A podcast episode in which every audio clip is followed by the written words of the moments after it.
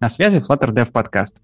Сегодняшний выпуск я едва ли могу назвать глубоким погружением, скорее наоборот. Мы будем плавать по поверхности, но постараемся заглянуть во все уголки акватории нашей сегодняшней темы. А говорить мы сегодня будем о хранении данных и большом, если не сказать огромном многообразии решений, которые были созданы в последние годы во Flutter-сообществе для этих целей. Сегодня за микрофоном Михаил Матюнин из Озон, Всем привет. Андрей Смирнов из Финхуд. Привет, привет. И ваш покорный слуга Евгений Сатуров из Серф. По традиции обсудим новости. Во-первых, у нас традиционные новости насчет э, квартальных опросов. Подведен итог опроса за второй квартал. Я не могу сказать, что результаты были какими-то э, откровенными. Там задавали вопросы в первую очередь про Flutter for Web, и что интересно, и недавно в Android Studio у меня был призыв э, пройти э, квартальный опрос уже за третий квартал. Я зашел, э, начал отвечать на вопросы, и вопросы там были все про то же.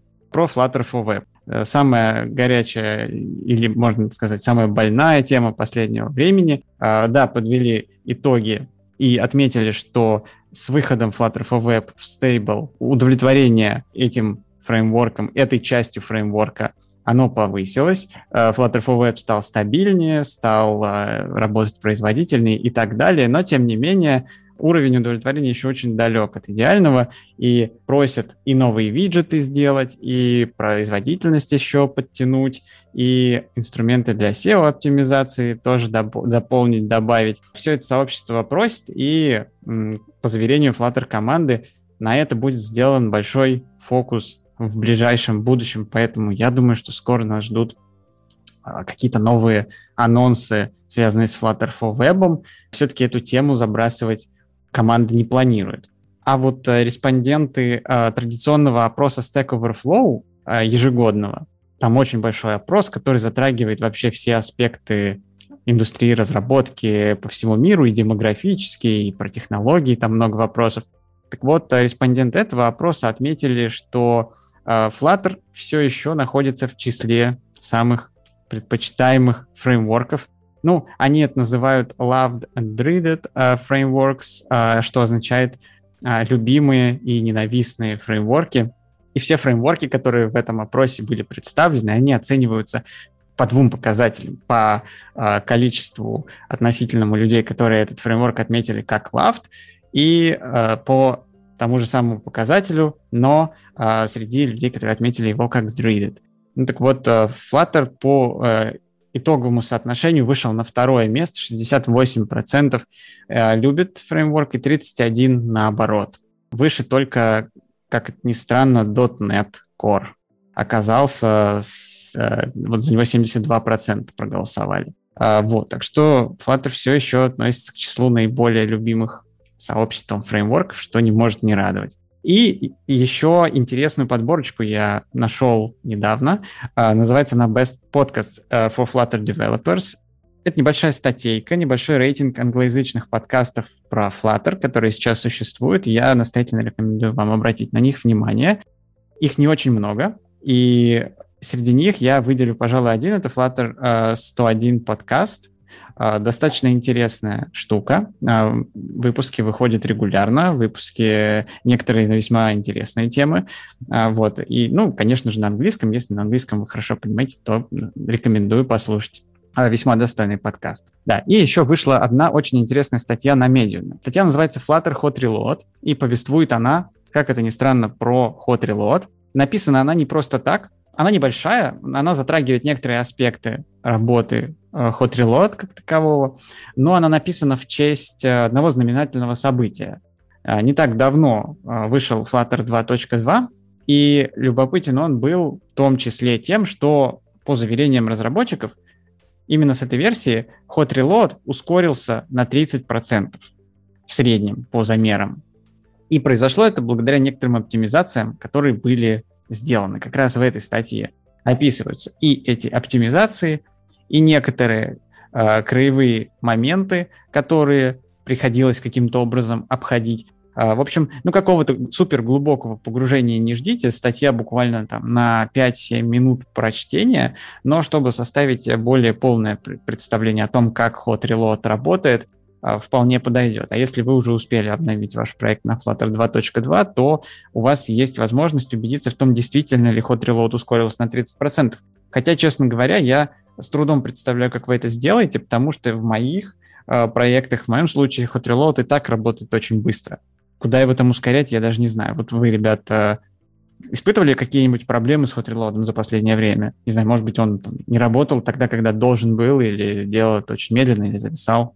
Мне лично как э, Flutter основном разработчику всегда приятно слышать новости про вообще как бы про текущие апгрейды по Flutter. Вот, и особенно радостно, что hot reload становится быстрее и быстрее. Но даже несмотря на это, я на самом деле не почувствовал никакой, ну, раньше никакой боли не чувствовал. Более того, сейчас мне приходится а, касаться нативного кода. И вот здесь прямо я чувствую, что мне этой функции так не хватает, когда приходится отлаживать там Java-приложение, там, э, даже вплоть до, назовем это, hot restart. Мне даже вот такой элементарной функции не хватает. Приходится там перегружать все приложения, запускать, заново оттачиться. А, и это прямо боль. Вот, и я с таким удовольствием возвращаюсь в среду разработки Flutter кода. Прямо испытываю вот это удовольствие. А, ну, у меня также не было вообще никаких проблем. А, очень быстр и hot reload, и hot restart. То есть зачастую я даже не успеваю понять, что произошло. Хотелось бы, чтобы был подольше, наоборот, чтобы я мог чаю там выпить или еще чего-нибудь. Мне еще нравится опция, когда приходится профилировать наше приложение, вот, э, скажем, через Flutter Profile, да, и даже прямо в консоли у нас доступны горячие клавиши R, там H, по-моему, вот, и это прямо очень сильно помогает. Когда подключившись там, к DevTools или там обсерватории, начинаешь профилировать приложение, вот этой опции прямо, я считаю, это must-have для любой среды разработки мобильных приложений. Я присоединюсь. Особенно в последнее время все вот эти вот инструменты, которые касаются запуска, профилирования, дебага, работают очень стабильно. Я помню еще время, когда это было не так. Где-то года полтора назад были проблемы, и особенно были проблемы с Flutter инспектором, который постоянно отваливался, который э, не подхватывал приложение, было очень сложно пользоваться всякими вот этими вот select widget модами. Это было так, и э, мы тогда даже массово писали тикеты в репозиторий и плагинов к идее, потому что не очень было понятно, куда, собственно, писать, а, потому что к самому Flutter это не относится. И в репозитории Flutter такие претензии не принимаются. Есть а, репозиторий, соответственно, плагинов, а, VS Code и идеи, и, по идее, такие проблемы надо было писать туда. Но проблема э, с этими репозиториями, что почему-то время отклика там было гораздо меньше, э, вернее, наоборот. Э, проблема с этими репозиториями была в том, что время отклика на жалобы, которые мы там оставляли, ну, было в разы больше, чем в официальном репозитории. На некоторые ишусы, которые я там заводил, по-моему, не ответили до сих пор, хотя проблема уже давно, давным-давно починена. У нас есть классные инструменты, и, и это замечательно. Но иногда многообразие инструментов, которые у нас есть, может, наоборот, повергнуть нас в некоторое смятение. И это такая плавная подводочка к нашей сегодняшней основной теме. Мы сегодня решили разобраться в том гигантском количестве различных пакетов, которые служат всего лишь навсего одной задаче – это хранение данных. Почему их так много? Как научиться выбирать именно то, что нужно для решения конкретно вашей задачи с учетом ее специфики, как определить э, качество пакета и по каким критериям это нужно делать. Обо всем этом мы сегодня и поговорим. Но сперва я предлагаю разобраться с некоторыми основополагающими понятиями. Во-первых, достаточно часто в контексте хранения данных э, можно услышать слово персистентность. Давайте попробуем раскрыть это понятие, что обычно в него вкладывается? Ну, в моем понимании, это возможность сохранить и вытащить данные без потери их консистентности. То есть получается, что самое первое, о чем мы с вами договариваемся, что есть два типа хранения данных, и различаются они, по сути, если попытаться упростить, по сроку хранения данных.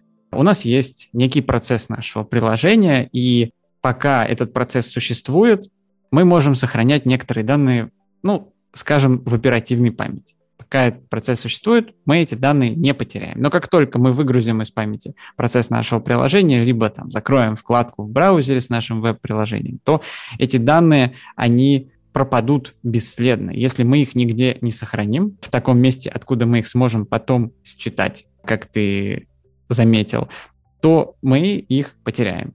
И сегодняшние решения, они все как раз про этот самый персистентный способ хранения данных. А, мы можем данные записывать, потом приложение сколько угодно лет а, не запускать. Естественно, оно будет уже выгружено из памяти, но наши данные где-то все это время будут храниться. И вот где они будут храниться, это тоже отдельная большая тема. Как правило, конечно же, все в итоге сводится к хранению данных в некоторых файлах, но их формат э, может существенно различаться. Но есть еще одна важная классификация. Это удаленные и локальные хранилища. Давайте, наверное, поясним, почему мы вообще сегодня про это говорим. Среди пакетов, которые мы сегодня будем обсуждать, подавляющее большинство из них отвечают за хранение данных локально, но есть и э, пакеты, которые отвечают за удаленное хранение. Что это за пакеты? Ну, я бы сказал, наверное, Firebase. А, но он хранит не только удаленно, но и локально. То есть у него есть какой-то кэш, из которого он вытаскивает данные при обращении, при отсутствии интернета. Ну и, соответственно, в него складывает, если интернета нет, и потом уже синхронизируется с удаленным хранилищем. Этот кэш, он управляется целиком и полностью самим Firebase? То есть, ну, обычно мы же знаем, что задача инвалидации кэша — это вообще одна из сложнейших задач разработки, и когда заходит речь об этом, все, все стараются как можно быстрее от этой задачи откреститься. Но есть Firebase, который предлагает нам упрощение некоторое. Ну да, конечно, он полностью э, на себя берет эту задачку, он хранит их, эти данные локально, вот, э, кэширует локально, ну, собственно, как со всеми инструментами, так же, как с аналитикой, с Crashlytics, то есть все данные, которые там у них происходят, он отправляет их не моментально, а через какое-то определенное время, то есть в некоторых инструментах при следующем запуске приложения, кое-где можно указать принудительную синхронизацию, ну, точно так же у него есть там методы, как э, положить вокально, там запросить вокально только из хэша или из кэша, или э, дернуть, собственно, принудительно удаленный сервер. То есть там выбор этот есть. Там так и выбирается, что там есть определенный нам и выбор э, либо из кэша, либо из удаленной сети, либо оттуда, там, если не получилось, то удаленно. Но, как правило, когда мы говорим о подобном рода сервисах, инструментах, всегда нужно держать в голове некоторые ограничения, которые есть, потому что они обычно не бесплатные. Ну или бесплатные до достижения какого-то определенного лимита. Есть ли у Firebase, у тех э, решений, про которые мы говорим сейчас, какой-то подобный лимит? Ну, само собой, определенные а, лимиты есть. И, а, каких-то для небольших приложений, так вот я прикинул, хватает с головой. То есть если постоянно не делать какие-то запросы, то есть, ну, оптимизировать как-то вот это вот хранение, то, в принципе, для небольшого приложения более чем хватит с головой. То есть начинающим разработчикам это действительно удобный инструмент, после которого уже, собственно, можно написать другую имплементацию своих интерфейсов и плавненько попытаться смигрировать э, какие-то уже собственные хранилища. Ну или платить денежки Google, если не охота заморачиваться инфраструктурой и поддержание, собственно, ее. Давай пока мы не пустились в дальнейшие исследования а, уже более подробное пакетов, которые отвечают за локальное хранение данных, затронем вот эту тему тему миграции, потому что это как раз э, я очень часто слышу как один из главных рисков выбора простого решения на старте. Вот, мол, да, мы сначала сэкономим на том, что возьмем некое решение от Firebase, ну, неважно даже, может быть, это какой-то другой сервис аналогичный, предоставляющий аналогичные возможности. Сейчас мы сэкономим, сделаем попроще, но в дальнейшем нам все равно придется от него отказываться, нам все равно придется мигрировать, причем мигрировать а, как и наши клиентские приложения, так и данные, которые у нас уже будут накоплены. Не будет ли эта задача в итоге сложнее, чем написать э, какое-то более вендор-независимое решение с нуля? Ну, я бы тут сказал, что тут очень многое зависит а, от как бы исходных условий, потому что зачастую нужно там, например, не готовое приложение, а просто какой-то proof of concept, какой-то MVP. Вот. Э, кто-то будет счастлив остаться на Firebase, а, ну, совсем, например, да, ну, или аналог. Просто потому, что вот, например, я full stack, я могу написать и э, бэкэнд сам, и все остальное. Но я понимаю, что если я напишу этот бэкэнд, э, мало того, что мало его написать, его нужно будет еще поддерживать. А я люблю там отдохнуть, э, сходить в отпуск, там люблю поспать. Будет очень нездорово, что пока я там сплю, никто не дежурит, и это все упадет. Вот, то есть для каких-то индивидуальных разработчиков это хорошее решение, то есть не только завязаться на этом Firebase на начало разработки, но и остаться с ним до конца. То есть отдавая уже ему какую-то часть денежек, потому что поддержание собственной инфраструктуры, собственного бэкэнда на им э, людей – это тоже деньги. Я как раз хотел добавить, а, вообще как бы, ну я согласен полностью с Михаилом в том, что действительно для каких-то вот MVP проектов, а для небольших совсем приложений, где у нас нет какой-то такой сложной бэкэнд инфраструктуры, а, Firebase покрывает ваши запросы действительно на 100%. А, ну, немножко затронули тему вот, э, с офлайн режимом. Там в некоторых случаях он может даже мешать, его можно отключить. Так вот, а, продолжая, а, как только у вас приложение, ваше приложение действительно становится каким-то мобильным клиентом к вашему большому, к примеру, веб-решению или какому-то солюшену, вот, и мобильное приложение становится мобильным клиентом, у вас наверняка появится какой-то backend API, это может быть REST или там SAP, вот, что-то, ну, что угодно. И я участвовал в одном проекте, где, на самом деле, на мой взгляд, была допущена архитектурная ошибка, когда мы, имея backend API, работали с Firebase напрямую, хотя его можно было закрыть фасадом, да, как бы. Пусть все эти вещи решаются на бэкэнде. Вот в таком случае мы застрахованы от того, что в случае необходимости ухода от Firebase, скажем, там нас не устраивают какие-то лимиты его по записи или по чтению, решили там переехать, так вот в этом случае нам не придется переписывать мобильный клиент, вот если у нас закрыт фасадом нашего backend API, как раз вот про этот момент я хотел бы добавить, что лучше на, прямо вот на старте вашего приложения, если вы понимаете, что у вас есть бэкэнд, лучше его закрыть. Со стороны бэкэнда, мне кажется, это проще написать. Я думаю, что тут стоит добавить, что если у вас поверх этого фасада еще и тесты написаны, то тогда все совсем становится прекрасно и замечательно. И задача миграции снижается и по рискам, и по и, возможно, по времени, которое на реализацию этой задачи вам потребуется потратить. Немаловажно, кстати, да, вопрос, что там, если мы хотим код покрыть юнит-тестами, то ну, на моей практике Firebase было довольно так трудоемко покрывать юнит-тестами. Вот, а в отличие, допустим, от покрытия там каких-нибудь REST API сервисов. Мы тут рискуем свалиться в очень холиварную тему, стоит ли вообще это покрывать юнит-тестами.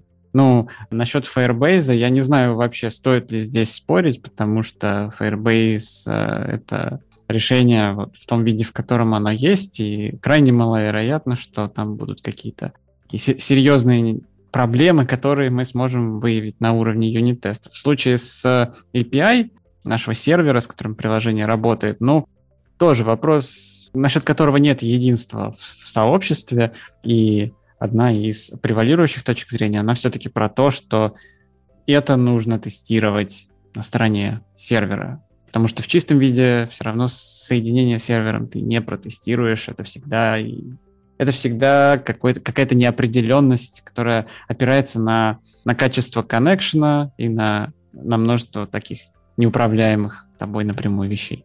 Возможно, я неправильно высказался. Я говорил про юнит-тесты, не про интеграционные тесты. конечно же, нет смысла покрывать юнит-тестами логику работы Firebase. Бессмысленно, он уже и так покрыт.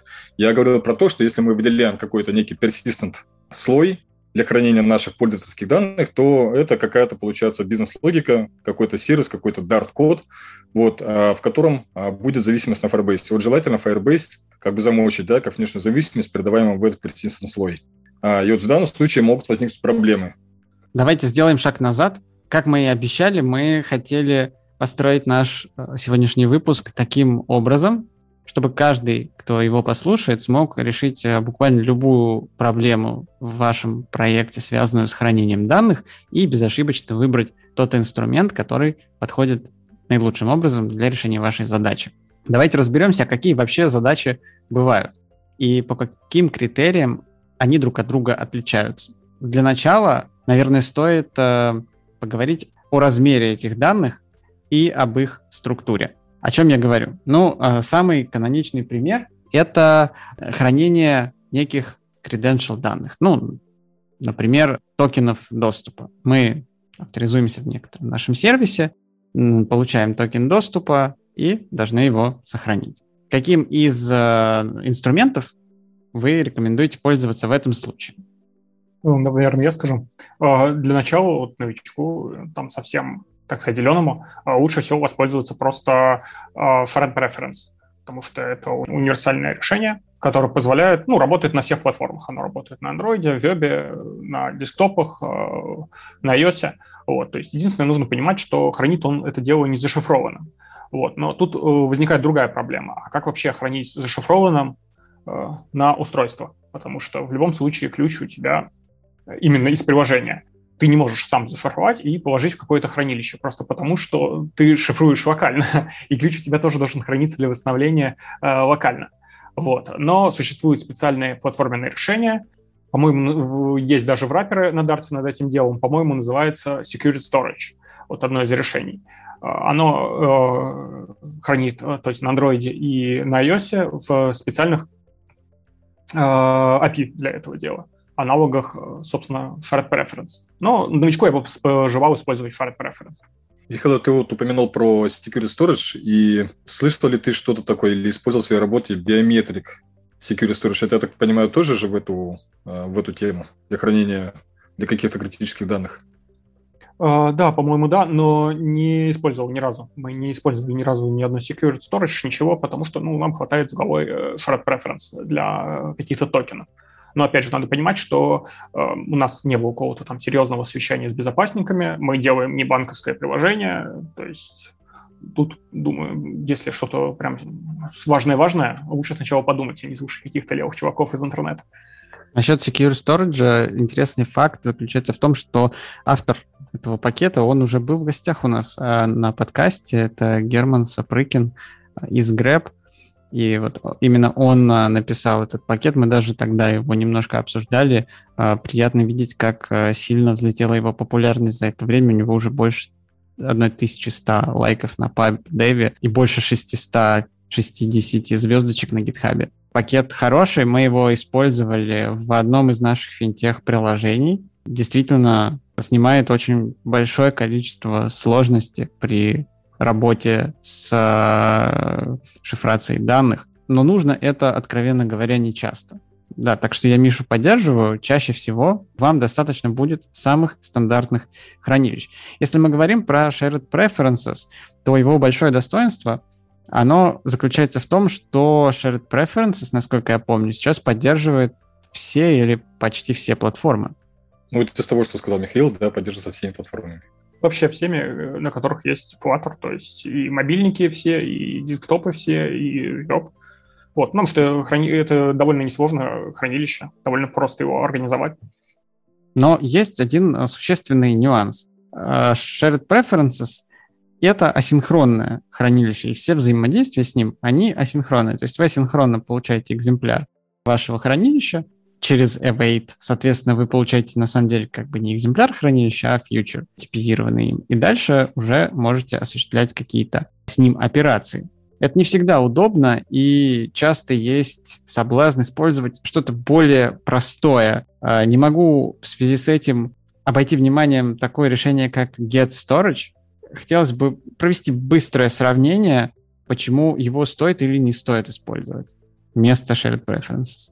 Э, я, наверное, немножечко поправлю, потому что, э, в принципе, все вот э, key value хранилища, то есть такие как Hive, Get Storage, Shared Preference, они работают абсолютно идентично, и они все там синхронные.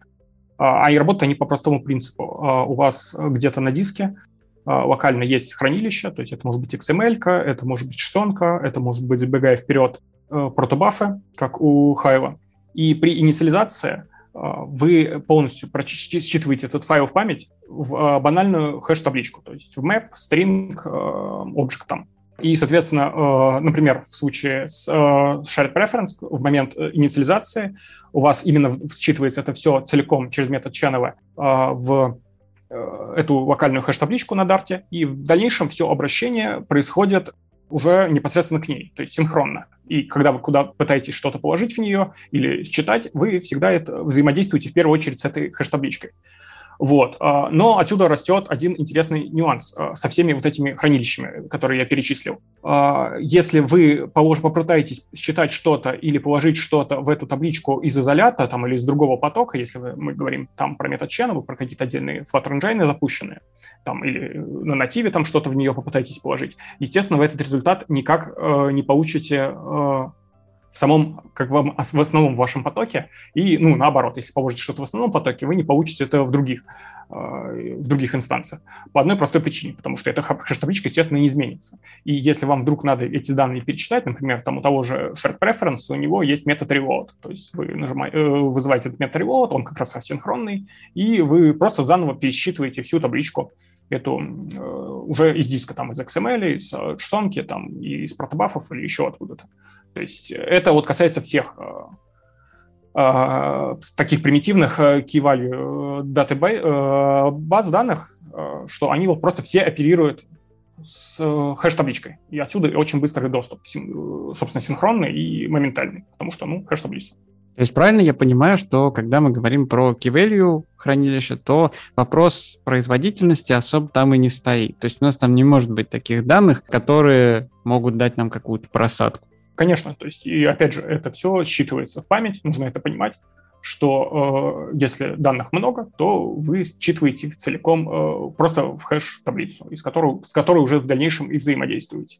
Естественно, это все должно быть только в одном потоке, или должно, должен быть предусмотрен э, какое-то оповещение о том, что данные изменились, какая-то нотификация, какое-то уведомление, которое будет вызывать, собственно, переинициализацию этого всего дела вот, для синхронизации между потоками, изолятами. Ну и, собственно, да, вся производительность здесь упирается ровно в то, сколько вы считаете в эту самую хэш-таблицу, в вашу оперативную память и, собственно, в то, что вы считываете вообще все, что есть на диске, и все это дело сериализуете за раз. Насчет этого момента, а, потому что, да, действительно, работа с in-memory cache, по большому счету, как бы, да, она действительно очень мгновенная, если касается скорости чтения или записи в нее, вот, но а, вот эта необходимость выполнять а, опять же, если мы работаем в разных изолятах, нужно еще и поддерживать синхронизацию, а синхронизации как таковой нет, и эта необходимость возникает а, каждый раз перед чтением какого-либо значения прочитывать а, все shared preferences. Вот если мы shared preferences начинаем использовать не по назначению, а его основное значение хранить простые типы данных, типа string, int и так далее. Вот, если мы начинаем там уже работать с реализацией, децентрализацией сложных структур данных, то это может уже как бы повлиять на ваш перформанс, потому что десериализация, она бесплатная. То есть это можно рассматривать и как плюс, то, что он там хранится в памяти, но и при некоторых сценариях это может быть огромным минусом. Именно необходимость синхронизировать в разных изолятах ключи, ключи и значения. Да, мы сейчас доберемся до этой темы и обсудим, что делать э, в том случае, если нам нужно хранить какие-то сложные структуры данных. Я хотел вернуться на шаг назад, поговорить о синхронности и асинхронности shared preferences, потому что я долгое время работал с shared preferences, будучи Android-разработчиком. И это как раз-таки те самые настоящие shared preferences, которые дали название этому пакету.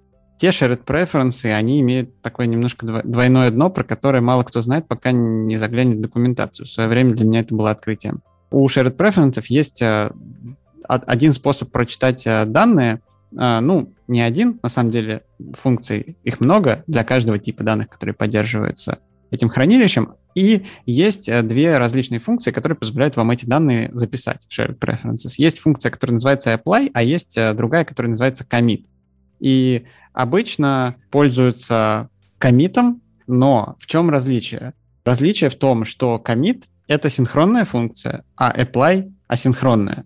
Причем э, на самом деле данные in-memory меняются сразу, если вы пользуетесь apply функцией, а на файл на диске записываются асинхронно. А вот функция commit пишет сразу же синхронно в файл на диске эти данные. Но на практике это происходит обычно так быстро, потому что в shared preferences хранятся примитивные типы данных, ну, там, в 90% случаев, что никакой разницы по факту практически между этими двумя функциями на деле нет. Поэтому про это мало кто знает и сталкивается только в каких-то сложных случаях, когда записываете действительно большой объем данных по какой-то причине, решили это хранить в shared preferences, и понимаете, что на самом деле это не совсем таки синхронный процесс. Или большой объем данных, или большой набор именно данных, когда именно последовательность пар ключ значения приходится сохранять. Вот здесь как раз возникает вопрос. А, но это дальше мы, наверное, можно обсудить консистентность и автомарности операций. Да, давай двинемся к следующему кейсу, нам нужно э, сохранить пользовательский профиль. Тоже достаточно частый кейс. И обычно, когда мы сталкиваемся с подобной задачей, первое, что приходит в голову, ну, сейчас я все быстренько тоже по shared preferences с э, ключам распихаю. Но потом оказывается, что в профиле у нас не два, не три разных поля, у нас там полей 30 э, с разными свойствами вашего профиля, и записывать это все в каком-то цикле в Shared Preferences э, или в любое другое key-value хранилище уже не выглядит такой хорошей идеей. Э, на что стоит обратить внимание в первую очередь в этом случае? Ну, вот Михаил уже упомянул про новости SQL хранилища типа Hive, ObjectBox. Ну, собственно, вот их я бы и порекомендовал использовать совсем, так сказать, зеленому новичку. А, потому что ну, они довольно простые, там код-генерация. А, Object-Box, а, насколько я знаю, он доступен не только на во Flutter и Dart, то есть это такая библиотека, которой пользуются уже многие и давно, просто ее портировали через FFI.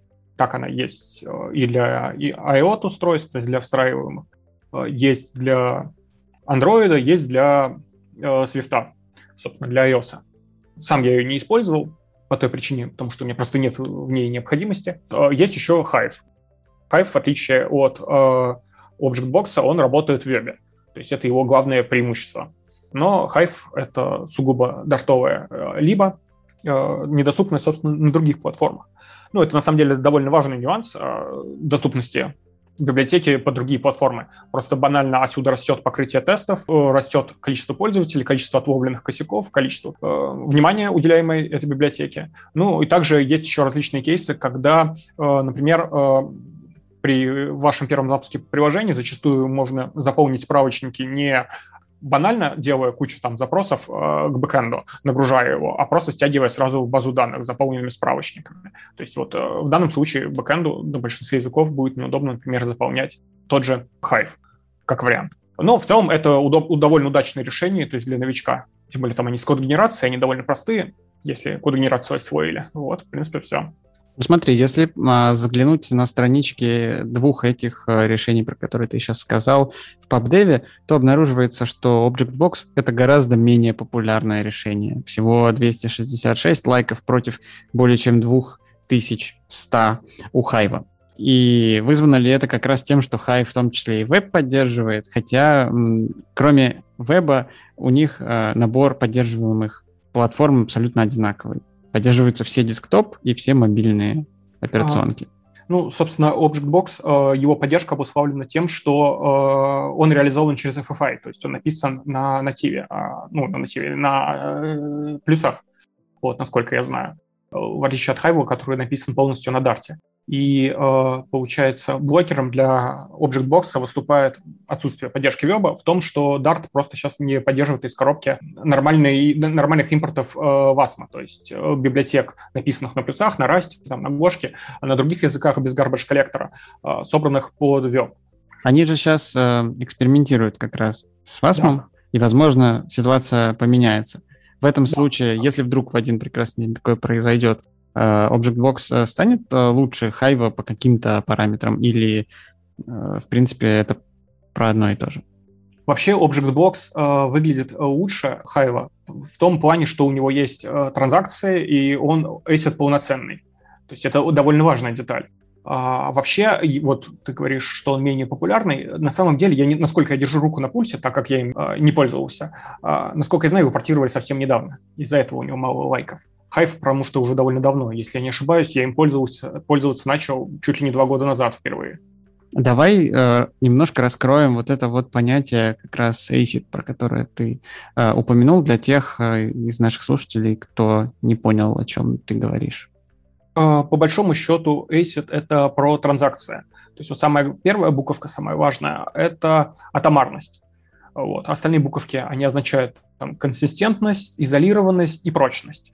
А, на самом деле, то есть, если передавать, э, говорить об этом простым языком, то э, смысл всего этого в том, что вы записываете э, какой-то ряд данных подряд, и запишется там либо все, либо ничего. И в целом, если записалось, то вы потом к этому записанному сможете нормально получить доступ. То есть это про безопасность. То есть дело в том, что вы, то есть тот, тот же Hive, вы не сможете, например, на Hive сделать, образно говоря, какое-то простое банковское приложение, скажем, или копилку, э, если приводить пример. Потому что, ну, банально, это все будет про какие-то э, транзакции. То есть, например, вы у себя сняли 5 рублей и отдали эти 5 рублей Ване, там, да, или там с банкомата сняли 5 рублей и положили их себе в карман. И вот если э, между двумя этими действиями возникнет какая-то э, ошибка, то получится так, что вы 5 рублей сняли, а в карман их себе не положили. Или там вы 5 рублей от себя там отдали Васе, у вас 5 рублей пропало, а Вася их не получил. То есть вы не можете записать э, два действия сразу и гарантировать, что они запишутся либо целиком, это вот как раз атомарность, или не запишется никто. То есть завершится все дело этой ошибкой. То есть в этом как раз э, Hive э, и многие другие базы данных очень и очень слабы. Я пока тебя слушал, я обнаружил, что у ObjectBox есть еще даже сервис специальный, который называется ObjectBox Sync. Это очень похоже на то, что Firebase предлагает. Firebase Real-Time Database. ObjectBox Sync э, якобы автоматически синхронизирует между девайсами а, и серверами данные в базе. И, конечно, все это происходит за какую-то определенную плату. Вот, ну, я дело прокомментировать не могу, потому что сам я его не использовал. Я просто на него положил глаз, но а, дело в том, что все, все, все те кейсы, которые покрывает ObjectBox, а, их покрывает прекрасно а, другой мастодонт под названием SQLite там, где SQLite слаб, а именно в том, что его э, нет в нормальном виде под вебом, то есть он есть в различных видах, видах он есть как deprecated в Chrome э, и в Safari, но они не, это все дело не выстрелило, именно пошел в продакшн, потому что тут немножко, так сказать, Mozilla вставила палки в колеса. Вот. Также тот же SQLite можно собрать под с помощью WASM себе, но опять же он будет храниться ну, в, в, у вас нет доступа в вебе к файловой системе, поэтому единственное, где вы можете сохранить, это вот те хранилища, которые предоставляет из коробки э, веб, то есть IndexedDB и Local Storage. Вот, в общем, э, SQLite там нету, ObjectBox там нету, и, в общем, э, не очень понятно, зачем мне брать ObjectBox, если он все равно не восполняет те косяки, которые есть у другого мастодонта. То есть пока кажется, что мы приходим к выводу, что в том случае, если вы интересуетесь портированием вашего софта на веб-платформы, то у вас э, ассортимент доступных вам решений сильно уменьшается. Как раз по причине того, что на вебе поддерживается далеко не все, что поддерживается в мобайле или десктопе. Э, конечно, да, получается, что так. Ну, или у вас остается вариант, это писать какой-то единый интерфейс под базы данных, делать одну имплементацию под IO э, сервисы, то есть там десктопы, мобилки, и другую совершенно под веб. Может быть, там писать э, руками на DNXDB, Local Storage, там как-то это распихивать. Ну, либо искать уже какое-то решение универсальное, то есть типа вот Hive, например. Hive поддерживает, uh-huh. который уже делает это за вас. То есть это делается через метод Ченова, и он позволяет то есть там уже за вас написано два разных интерфейса. Один под веб, один под э, десктоп. Ну, а предположим, меня не интересует веб вообще. Я знаю, что мой продукт, он никогда на веб не будет портироваться. А в этом случае что мне стоит выбрать, Hive или ObjectBox, если мы остаемся в рамках новой SQL баз? Uh, ну, вообще ObjectBox я сам ни разу не пробовал, но он выглядит гораздо вкуснее, прям гораздо. То есть это плюсы, это куча пользователей, огромнейшая комьюнити, потому что в данном случае его комьюнити не ограничено одним только дартом. Это комьюнити нужно, как бы, ты говоришь про, про плюсики и лайки, то есть это нужно смотреть по всем платформам, а не только по дартам, потому что все самое вкусное, оно написано на плюсах, и оно просто подтягивается через Wi-Fi, то есть без каких-то особых косяков. Поэтому, ну, я бы в первую очередь постарался глянуть Object-Box. Вот, но Hive как такой запасной вариант, которым пока комьюнити владеет больше, больше людей его используют. Тоже, в принципе, неплохо со своими, так сказать, ограничениями. Я хотел бы добавить, у нас в предыдущем проекте был неудачный опыт использования Hive, и мы потихонечку-потихонечку переехали на SQLite по нескольким причинам. Ну, в частности, если перечислять минусы Hive, это то, что, ну да, в нем нет транзакционности, вот, и для каких-то критических данных, скажем, если вы работаете в финансовой сфере, этот э, пакет не подойдет. Опять же, если мы говорим про Hive, а, если вы сохраняете простые структуры данных, то это как бы очень хорошо там, да, все заработает. Если мы начинаем говорить о, о записи каких-то взаимосвязанных графов объектов, ну, классический пример, да, как там заказ продукты, да, вот, вот эти вещи, происходит сериализация всего этого графа и сохранение под одним ключом а, всего этого сериализованного состояния. Вот, но здесь же как бы, ну, по скорости все хорошо будет, вот, но а, из минусов, а, сохранив а, графы, именно взаимосвязанных объектов мы теряем в синхронизации со справочниками. Вот, э, если понимать, что у какого-то продукта есть какое-то наименование, которое хранится в справочной информации в виде справочников, то вот такая десериализация обратно из хайва может как бы выйти боком, потому что вы получаете не совсем консистентное состояние того графа объектов, который вы сохранили. К примеру, а, там был удален какой-то продукт или переименован. Вот в случае десериализации графа объектов вы получите предыдущее состояние, вот оно уже будет не совпадать а, с теми справочными данными, которые у вас есть. Вот это вот, если говорить про минусы, как раз, ну, это, наверное, минус вообще любой а, NoSQL а, базы данных, которая умеет сохранять именно графы. Ну, опять же, про атомарность и транзакционность э, Михаил уже рассказал. Хочется поговорить э, еще об одном решении, которое называется SemBest. В описании э, что-то очень интересное. Написано, что это на 100% дартовое решение, работает на всех платформах, no plugin needed, inspired by IndexedDB, WebSQL и, и так далее. Что вы можете рассказать про это решение? Пользовались ли вы им? Ну, я бы сказал, что это прямой аналог Hive. А, то есть, когда я впервые выбирал между Seamast и а, то есть там выбор прям стоял очень сложный. Что же взять? Что же взять из этого, из этих двух? Потому что они появились примерно параллельно. А, и э, в целом Э, преимущество Симбаска, например, в том, что он может работать как враппер над SQLite. Вот. А в Web он, собственно, хранит э, в индексе DB. Собственно, ну, как и Hive. Они, ну, очень сильно похожи, и э, на самом деле, если вам по какой-то причине не нравится Hive, то вам может понравиться Симбаст. Но это как, как его прямая альтернатива. Вот, это от автора как раз первого э, пакета, который только появился под SQLite. Давайте вот какой вопрос проясним. Наверное, это то, с чего нужно было начать разговор о базах данных. Мы затронем такую важную тему, как разделение SQL и NoSQL баз. В чем ключевое, в чем самое существенное отличие, и о чем нужно знать каждому, кто сталкивается с задачей хранения каких-то больших, назовем это так, данных, а для, для чего может потребоваться развернуть аж целую базу. Потому что визуально кажется, что все организовано очень похоже. Есть какие-то базы, есть какие-то транзакции, которые мы можем с ними осуществлять. В какой плоскости лежит отличие между ними? Вот на самом деле это очень-очень холиварный вопрос, потому что, ну, вообще, когда говорят NoSQL база данных, это подразумевается, что это не реляционная э, система управления реляционными базами данных без поддержки синтаксиса SQL. Но тут это очень-очень-очень холиварный вопрос, и он очень такой э, щекотливый, потому что э, есть NoSQL решения, которые поддерживают синтаксис SQL, а есть э, NoSQL решения, которые э, то есть поддерживают там ACID, поддерживают транзакции и прочее, то есть это нормальная история. А есть э, реляционные хранилища, которые не поддерживают синтаксис SQL, то есть вот эти вот это немножко так сказать, э, щепетливая, э, щекотливая такая ситуация. Вот. Но, э, с другой стороны, у нас на фронте выбор не такой большой, и поэтому, в принципе, у нас есть SQLite и есть все остальное, которое NoSQL и ну, нереляционное.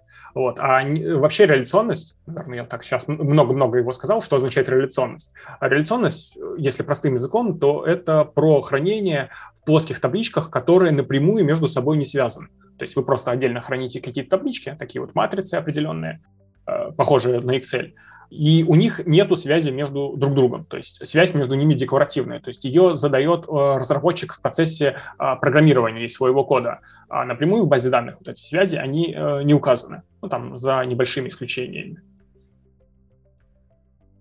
Ну, то есть есть некий первичный ключ. Думаю, что этот термин каждому знаком, каждому разработчику так уж точно. И по этому первичному ключу мы устанавливаем эти связи уже в нашем коде. Ну да, получается, что так. Ну, я, естественно, этот ключ, этого ключа может быть и не быть, а он может быть там составным. Вот, то есть, ну, в целом, да, получается, что так. Ну, есть ли какие-то критерии, кроме вкусовщины, которыми мы должны руководствоваться в процессе выбора SQL либо NoSQL баз данных для хранения наших данных внутри приложения? А, ну, во-первых, наверное, стоит исходить из, э, собственно, что это за данные такие, потому что какие-то э, важные данные и данные, которые, вот как правильно Андрей сказал э, до, до меня, они какие-то составные, и их там нужно записывать, так сказать, пачками, лучше тут выбрать однозначно SQL, потому что, ну, реальных аналогов вот именно сейчас под Dart, ну, не то чтобы их очень было много. Э, какие-то критичные данные. Ну или, собственно, если там не получается это сделать на фронте, ну, прийти просто к тонкому клиенту, чтобы за это отвечал сервер. То есть, а если данные какие-то не критичные, ну что-то такое, что обзовем это кэш, кэш там или какие-то токены, то, в принципе, вам сойдет абсолютно любое хранилище, которое, ну, не будет терять ваши данные, и все.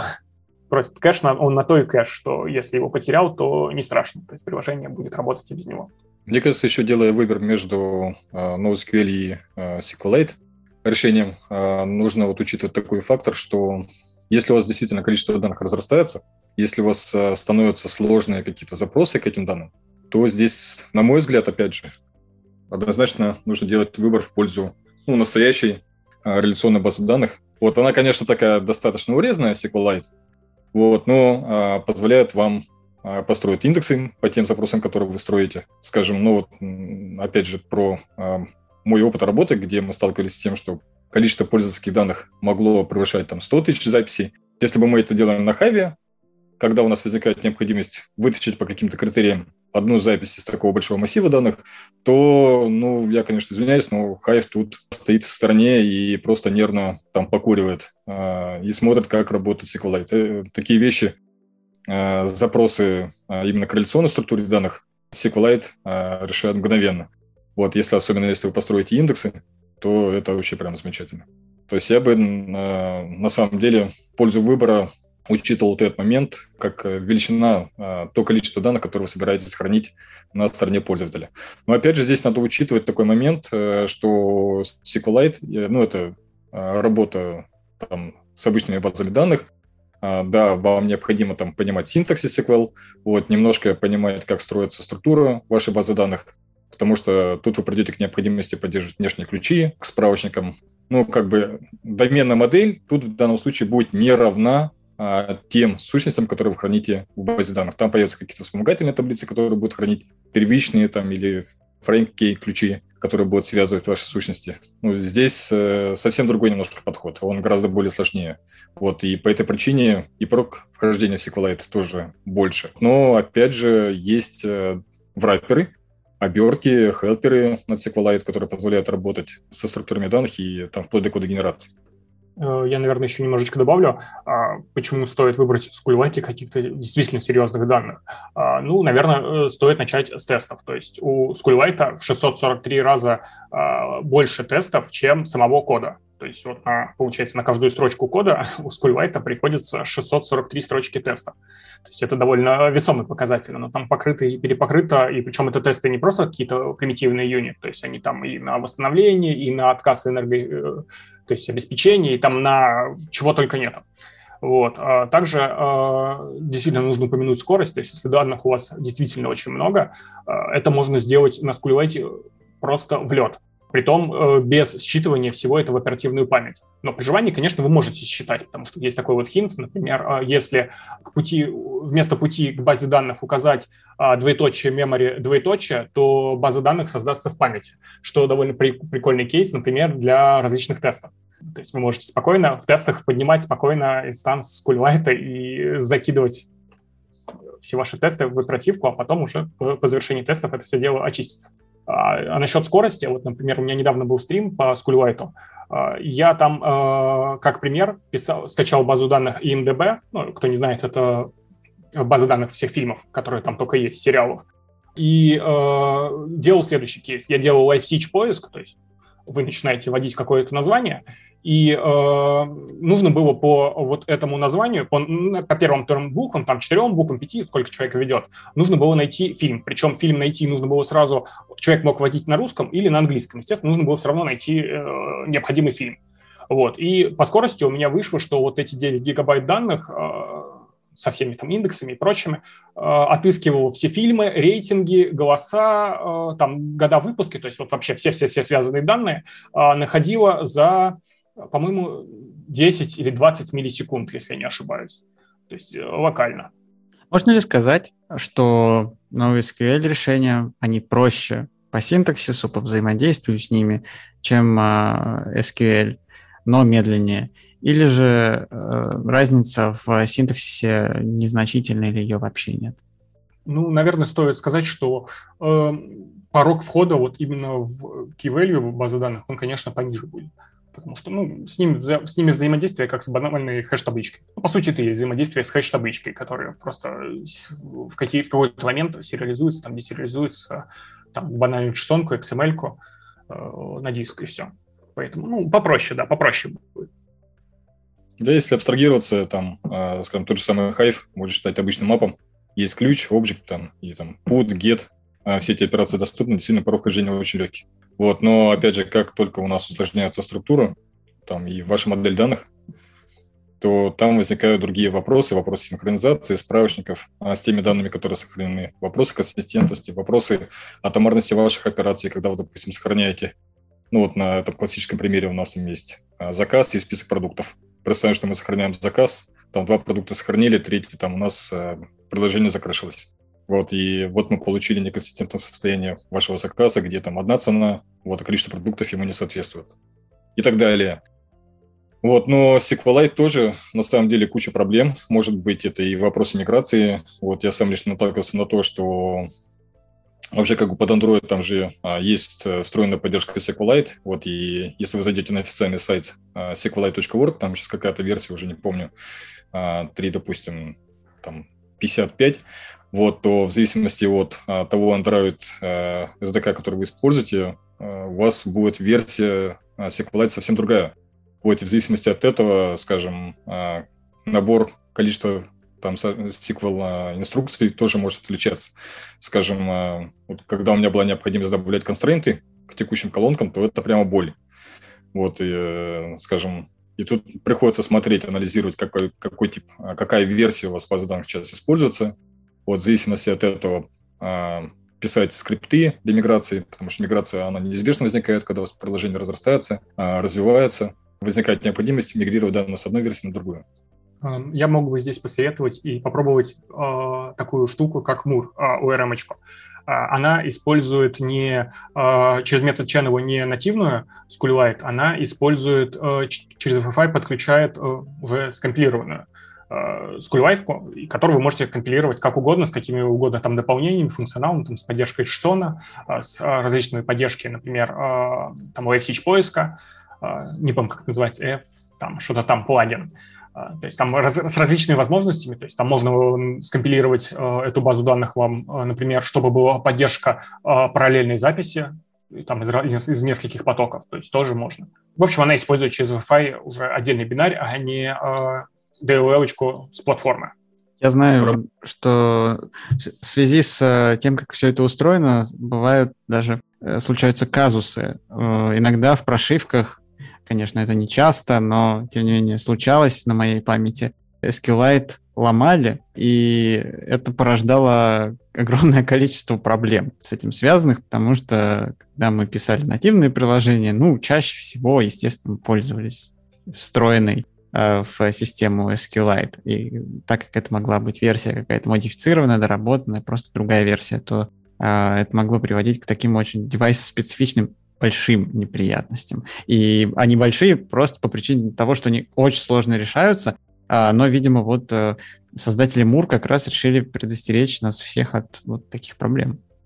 Давайте вообще разберемся, почему э, поверх э, SQLite стали писать так много разных оберток. На самом деле все началось довольно давно. Была такая библиотека ORM Lite на Android, которая представляла собой такую традиционную ORM-ку с аннотациями, все было там достаточно удобно. Ну, по, по тем временам считалось, что это удобно, потому что альтернативой было что? Была работа напрямую с SQLite.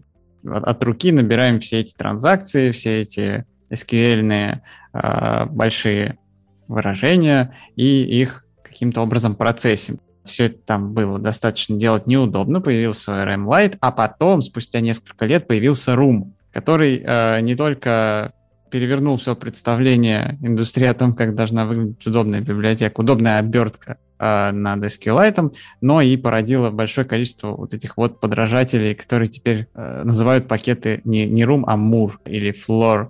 То есть все, все пакеты обертки над SQLite теперь обязательно надо именовать каким-то таким похожим на Room образом. Давайте разберемся, почему этих оберток так много, чем Мур отличается от Флора или от SQFlight и Не все ли равно, что использовать в конечном итоге? А, ну, я могу такой краткий экскурс. А сначала вот появился как раз SQL Flight э, от Тикартика. А, я бы даже не назвал это полноценный ORM, это скорее просто враппер, который предоставляет доступ к функциям SQLite. После этого уже появились, то есть он такой совсем простенький-простенький, ну, кому не нужно много, более чем хватит за глаза. Вот. Потом появились уже Мур и Фур. Вот. И разница Мура и Фура э, только в том, что Мур, он боль... в нем больше код-генерации. То есть там код-генерация вообще для всего. Вот. Во Фуре ее чуть поменьше. Вот. В принципе, на этом все. Ну, я так понимаю, в Муре еще дополнительно генерируется код, который позволяет вам выполнять э, query-запросы. Достаточно красиво, удобно. Чем-то напоминает подход. Вот сегодня в самом начале в новостях было немножко упомянут .NET, .NET Core.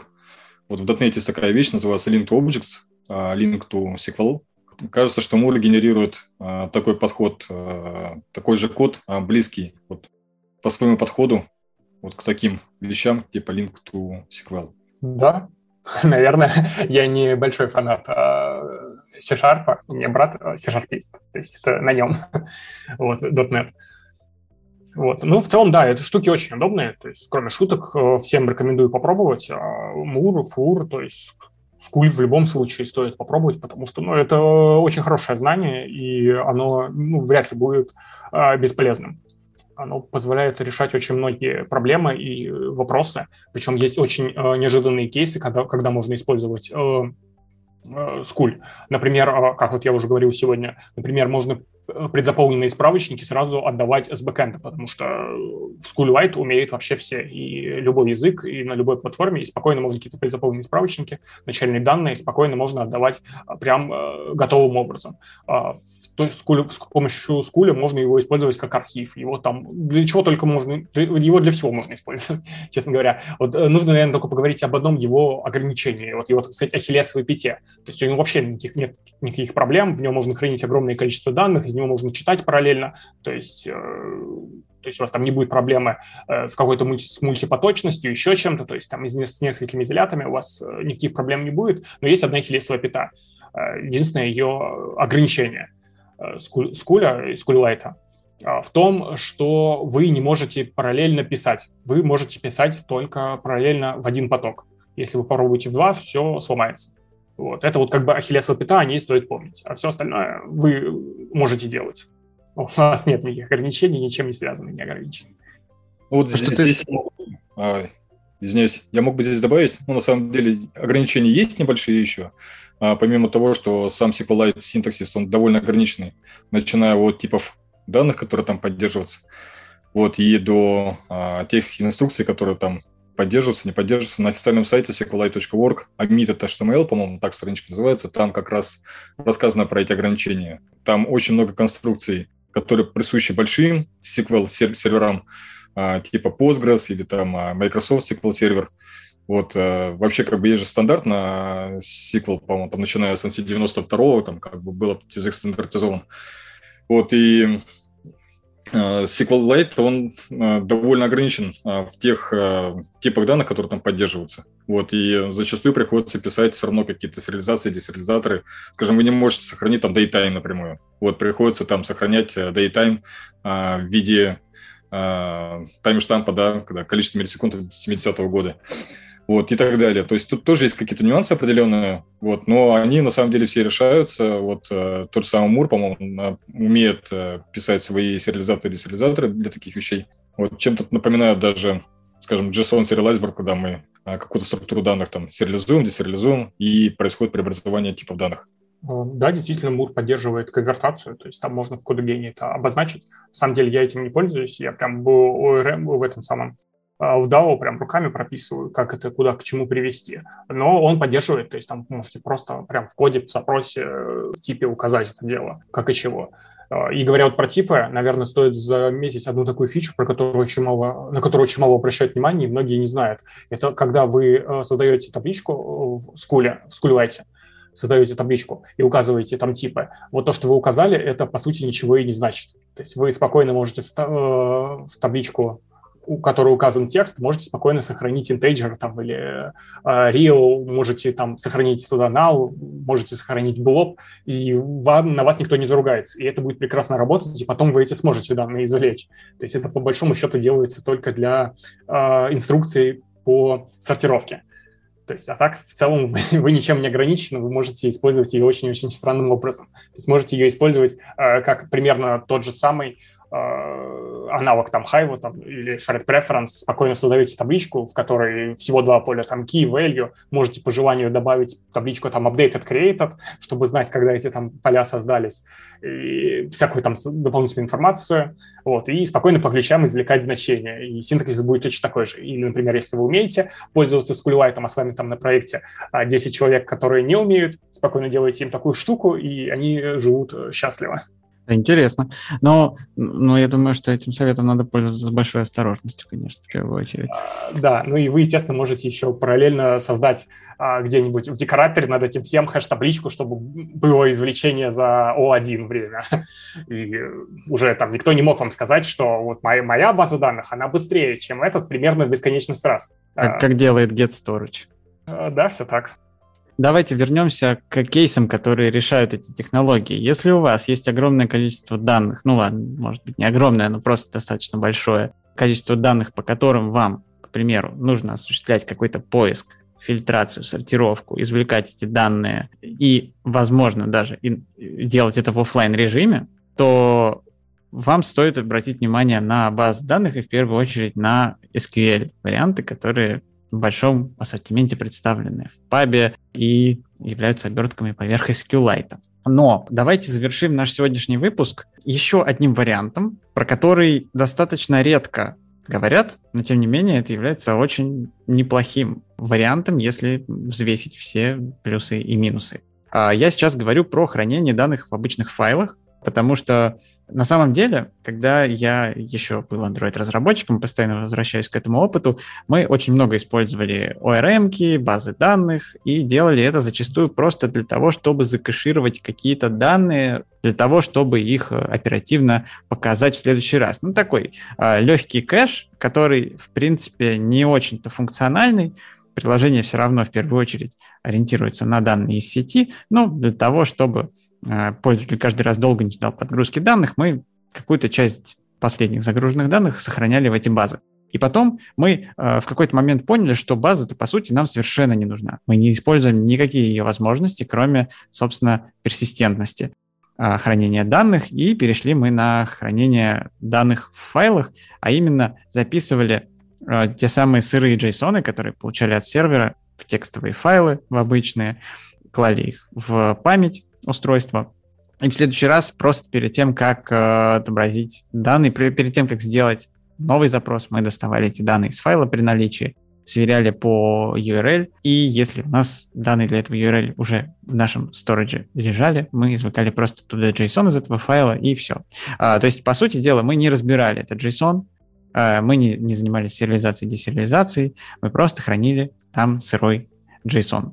Делал ли из вас кто-нибудь что-нибудь подобное? И что вы вообще можете сказать про такой подход? Имеет ли он место быть? А, у меня был такой опыт, а, причем довольно сравнительно недавно. А, у нас в нашем приложении такой кейс – это считывание координат пользователя и э, потом отправка массивом их на сервер. И мы перешли просто с Hive на подобное решение. Хранили в виде CSV, то есть, причем это выглядело довольно просто. То есть был файл, и делался append к концу. То есть к концу файла постоянно дописывались текущие координаты пользователя, там э, ширина, долгота, э, время, то есть разделенные там точкой запятой, там запятой, уже не помню. То есть, и потом, как в тот момент, когда подходила пора отправить этот на сервер, просто файл целиком считывался и отправился на, на сервер. Если отправка происходила удачно, файл удалялся. Вот. Но потом на меня за это дело поругался тимлит, сказал, что, ну, если есть база данных, зачем такое делать? И мы потом, по-моему, снова стали хранить это то ли в Hive, то ли в SchoolWise. Вот. Ну, в принципе, да, подход такой э, возможен. Правда, то есть тут не очень удобно будет, наверное, то есть делать какую-то итерацию по файлу, то есть там выбирать что-то, то есть там нельзя, э, то есть ты не хранишь это в памяти параллельно, если вдруг надо. Но опять же, если вдруг надо. Ну, в том-то и дело, что я хочу сделать акцент на том, что если э, вы к такому решению прибегаете, то вы должны понимать, что никаких операций над данными, э, скорее всего, делать вам уже не нужно, потому что это все будет, ну, крайне неоптимально. Вам для любой операции, будь то какая-нибудь сортировка, поиск конкретного элемента из набора, вам придется все это дело распарсить, превратить это все в э, объекты языка в рантайме, которые хранятся в вашей оперативке, и уже с ними производить эти манипуляции. Зачем это делать, не совсем понятно. Это решение, оно априори не заточено ни под какие такие действия. Оно, оно помогает только в случае, если вот вы берете данные as is и используете их. Само собой, то есть, например, если вспомнить тот же, там, не знаю, браузер или там торренты, то когда они качают файлы, они, естественно, собирают всю эту информацию не в файле, потом, не в оперативной памяти, там это потом еще не как-то сериализуют, десериализуют. Они напрямую это все дело качают на диск, например, а, причем это довольно просто. По сути, вам нужно просто взять поток а, сервера, а, стрим, и соединить его синком записи файл, и оно просто потечет одно в другое. Вот, то есть в определенных моментах, в определенных решениях это довольно прикольный способ, да. Ну, на моем опыте а, сценарий использования именно а, записи файла был только сохранение фотографий. Вот, ну это как бы байнерные данные. Вот из а, минусов, но вы уже все перечислили. Опять же, нет от поддержки веб. Вот, и самый большой минус, на мой взгляд, ну, после memory allocation, необходимости читать большой объем данных с файла, и загружать его в оперативную память, и потом производить какие-то выборки. А, но самый большой минус вот этого решения – это в случае крэша вашего приложения в момент записи файл, вы просто рискуете потерять все данные, которые записаны в файл.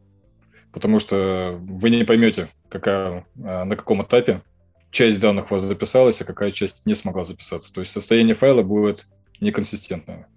Хорошее замечание, и оно дополняет общую картину.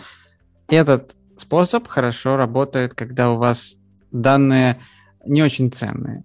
Ну, опять же, в моем примере это был просто такой временный кэш э, запроса, любого запроса в приложении. И, в принципе, если какой-то из запросов вдруг не закэшировался, ну, ничего не случится.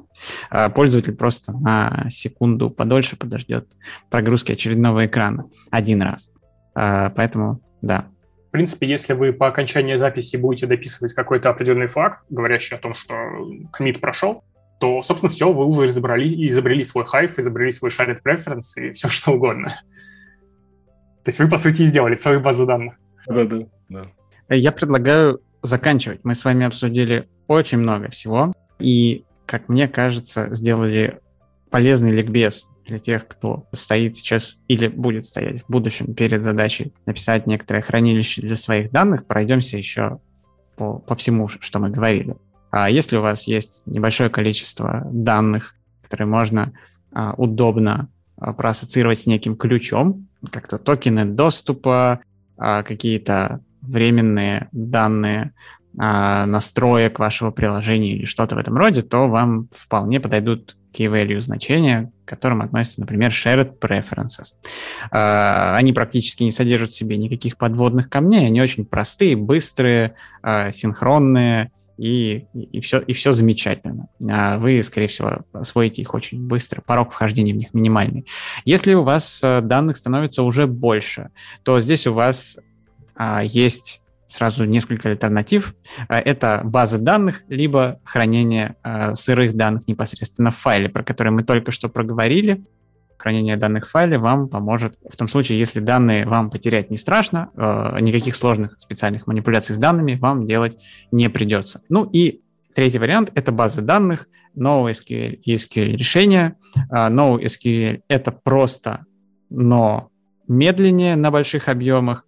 SQL – а именно а, различного рода обертки на SQLite, которых сейчас очень много а, развелось, это немного сложнее, порог вхождения выше, но отлично в плане производительности. Если у вас действительно много данных, вам нужно с ними часто производить какие-то манипуляции, то вам определенно стоит на эти решения обратить внимание. Отдельным особняком стоят а, секьюрные решения типа Flutter Secure Storage, Biometric Storage, Flutter Keychain, которые стоит использовать только в тех узких случаях, когда вам действительно важно безопасность ваших данных, и вы хотите их шифровать. Для того, чтобы самим не разбираться со всеми алгоритмами шифрования, как все это работает, есть вот эти замечательные пакеты, очень популярные и признанные в сообществе. Ну и экзотическим вариантом для тех, кто хочет быстро написать какую-то MVP-шку, провести какой-то эксперимент, но не хочет заморачиваться с базами, с разворачиванием их и синхронизацией их с сервером. Это сервисы от Firebase, а, Firebase Real-Time Database, Firestore. Обратите на них внимание, у них есть достаточно хорошие лимиты, которые позволят вам до определенного момента не платить ни копейки за них и пользоваться замечательными их возможностями. Вот ну, я могу еще добавить про секурное хранение, если вдруг кому-то интересно, а, написать там свое, э, свой Dark Symmetric там Source Cipher. Это, ну, примерно полчаса времени. Если э, кто не может, я могу скинуть ссылку на готовый. вот, то есть там всего две функции encrypt и decrypt. Спасибо вам, ребят, за то, что сегодня пришли. Спасибо всем вам за то, что сегодня послушали этот выпуск. Я надеюсь, было интересно, полезно и, как минимум, практически применимо. Если у вас есть какие-то замечания, комментарии по поводу всего того, что мы тут сегодня обсуждали, милости просим в наш чат э, в Телеграме, где вы можете писать э, свои мысли по теме подкаста и не только, а и в целом обсуждать все, что происходит вокруг Флаттера. А я хочу пожелать вам хорошего месяца, до встречи и всего вам хорошего. Всем пока. Всем пока. Спасибо. Пока-пока.